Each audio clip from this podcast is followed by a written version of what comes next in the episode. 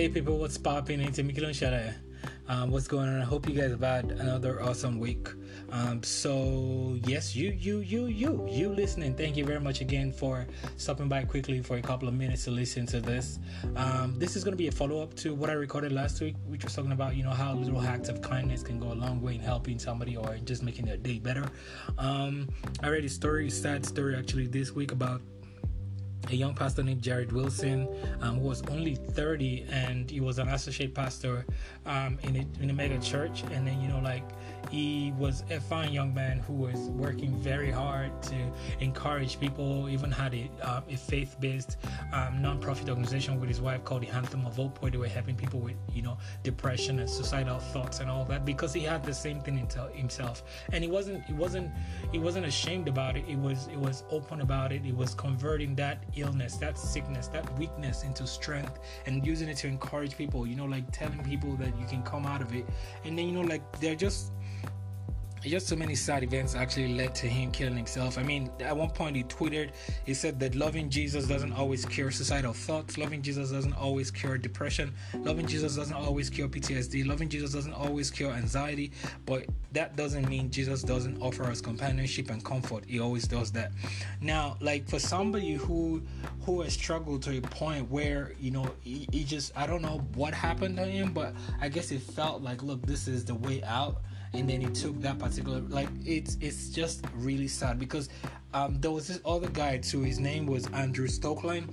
It was also 30 years of, of age. Uh, last August, it was also you know like it was also the church. He did the same thing. He committed suicide. Okay.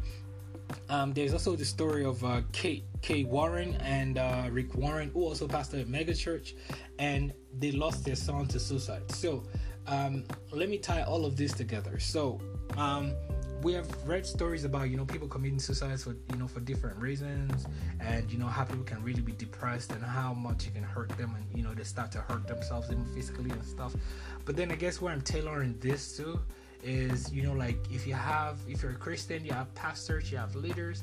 If you're a muslim you have imams you have you know leaders at your place of worship or whatever the religion it is your practice. And then you have people leading you and encouraging you and stuff like that um, the, I mean, I, I, think we need to take a step back sometimes and realize that as followers, that these guys are also humans first. Like they were humans first before they assumed these positions, before they became whatever it is they became, and a lot of them too struggle with things. Matter of fact, some of those things they struggle with, we probably won't be able to bear them. Like if if they were you know assigned to us so like we need to encourage them back i mean like this doesn't limit this is not to limit um, the conversation to just pastors and stuff like there are people around you sometimes maybe your sister your brother your friend somebody who has always encouraged you who has always been rooting for you to succeed trust me that person also might have you know like some kind of thing troubling them some some sort of um, situation that you're dealing with. You know like turn around for a second and encourage that person who has always encouraged you. Somebody who has always been there, telling you like you, you can do this, you can achieve so much more.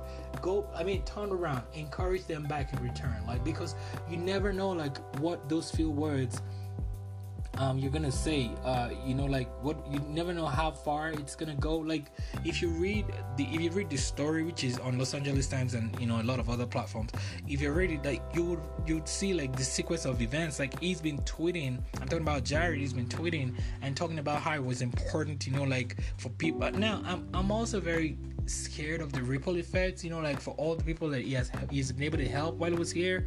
I'm all i'm also very scared of the ripple effect if some of them will be like well if the person in quotes he was supposed to be the very bold person that came out with his you know situation and then talked about it as now finally committed suicide. What what what is stopping me from doing it now? I, ho- I really hope that the church where he pastored and you know he was re- doing this outreach i hope that they will go ahead and try to you know continue the mission and you know speak to those people and encourage them to continue to um stern from i mean like it's it's it's it's it's just it's just crazy. Like it's sad. I'm trying to not make the you know the whole episode sad. Like i'm trying to uh you know just say it in the in in you know like as light as possible. I mean like this deaths like you know this young pastor's deaths are definitely shaking like you know like the evangelical uh, world here in the united states about you know like besides just the you know, besides just being pastors, you know, like I said before, it might just be somebody in your family it might just be somebody around you. I mean like i know the, you know the old mindset that pastors are supposed to provide help pastors are not supposed to need help pastors are supposed to you know to speak of life and not despair and all that. But i mean like these guys deal with stuff too. I mean like you know there are times when your younger one probably comes to you and asks for an advice and you you encourage them but then when they go or when they leave you alone you are sad because there was something you were dealing with before they came. But at that particular point in time you had to lend a hand because they needed you more.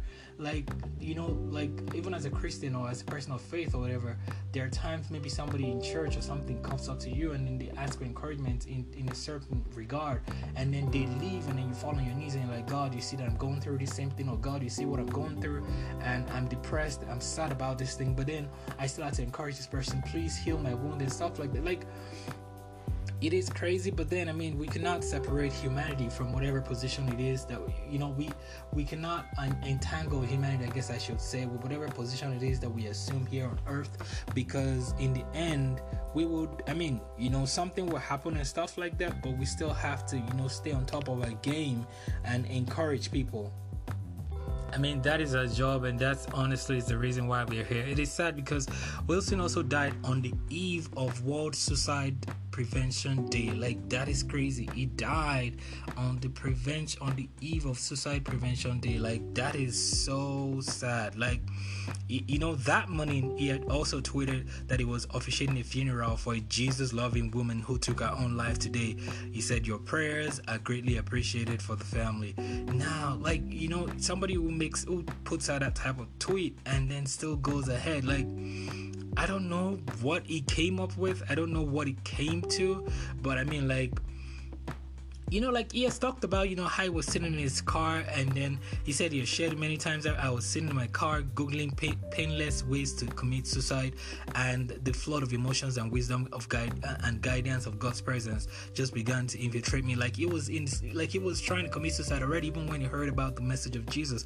So, like, I'm not trying to make this into some kind of religious episode like i'm just saying like you know you can reach out to someone um encourage them like you know just help them to um you know just to i don't know have a different outlook on whatever it is they're going through. If you can support them in any type of way please do support them. Because like people are really going through stuff. Like there was this other um YouTube episode, a uh, YouTube episode of uh, one of the guys I followed on, on YouTube that I watched, and then it was talking about how um, his wife left him, even though you know if it went down the line to talk about how success was actually re- responsible um, for you know like they, for both of them growing apart. And he talks about how you know like they wanted to be rich they became rich and you know like the little things didn't matter anymore. It was about throwing money at everything now. Like he said maybe a birthday buys know, like a gift of like thirty dollars, she doesn't appreciate it that much because she feels like he can afford more, or like you know his charming personality before the money came, before the money came, stopped to really matter more because now they gotta throw money at everything. But then like it also goes a long way to telling the fact that even when you have all the money, even those who are super wealthy can be depressed. They can be going through stuff, and it doesn't matter how much of um, uh, how much you think that you don't have anything to contribute how much you think that you can never have any uh, uh, you know like any opinion about what is going on with them. Just encourage them. Just say something.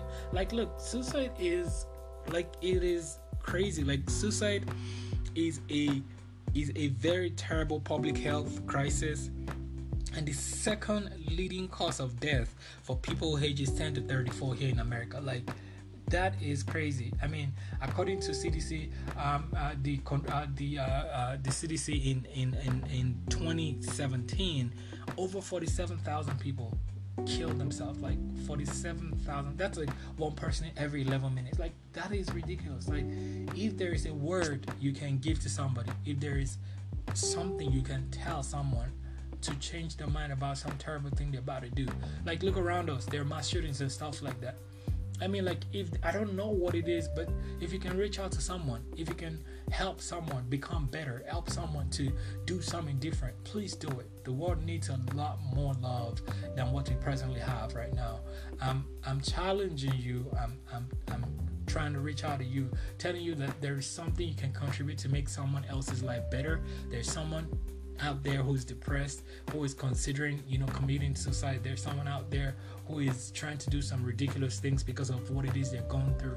But one word, just one word, or just one action, one smile, um, you holding the door, you um, doing whatever can just go ahead and help them like you can go a long way to helping these people if you know um, anyone who is struggling with some of these um, sicknesses please try to get the appropriate authorities to help them out.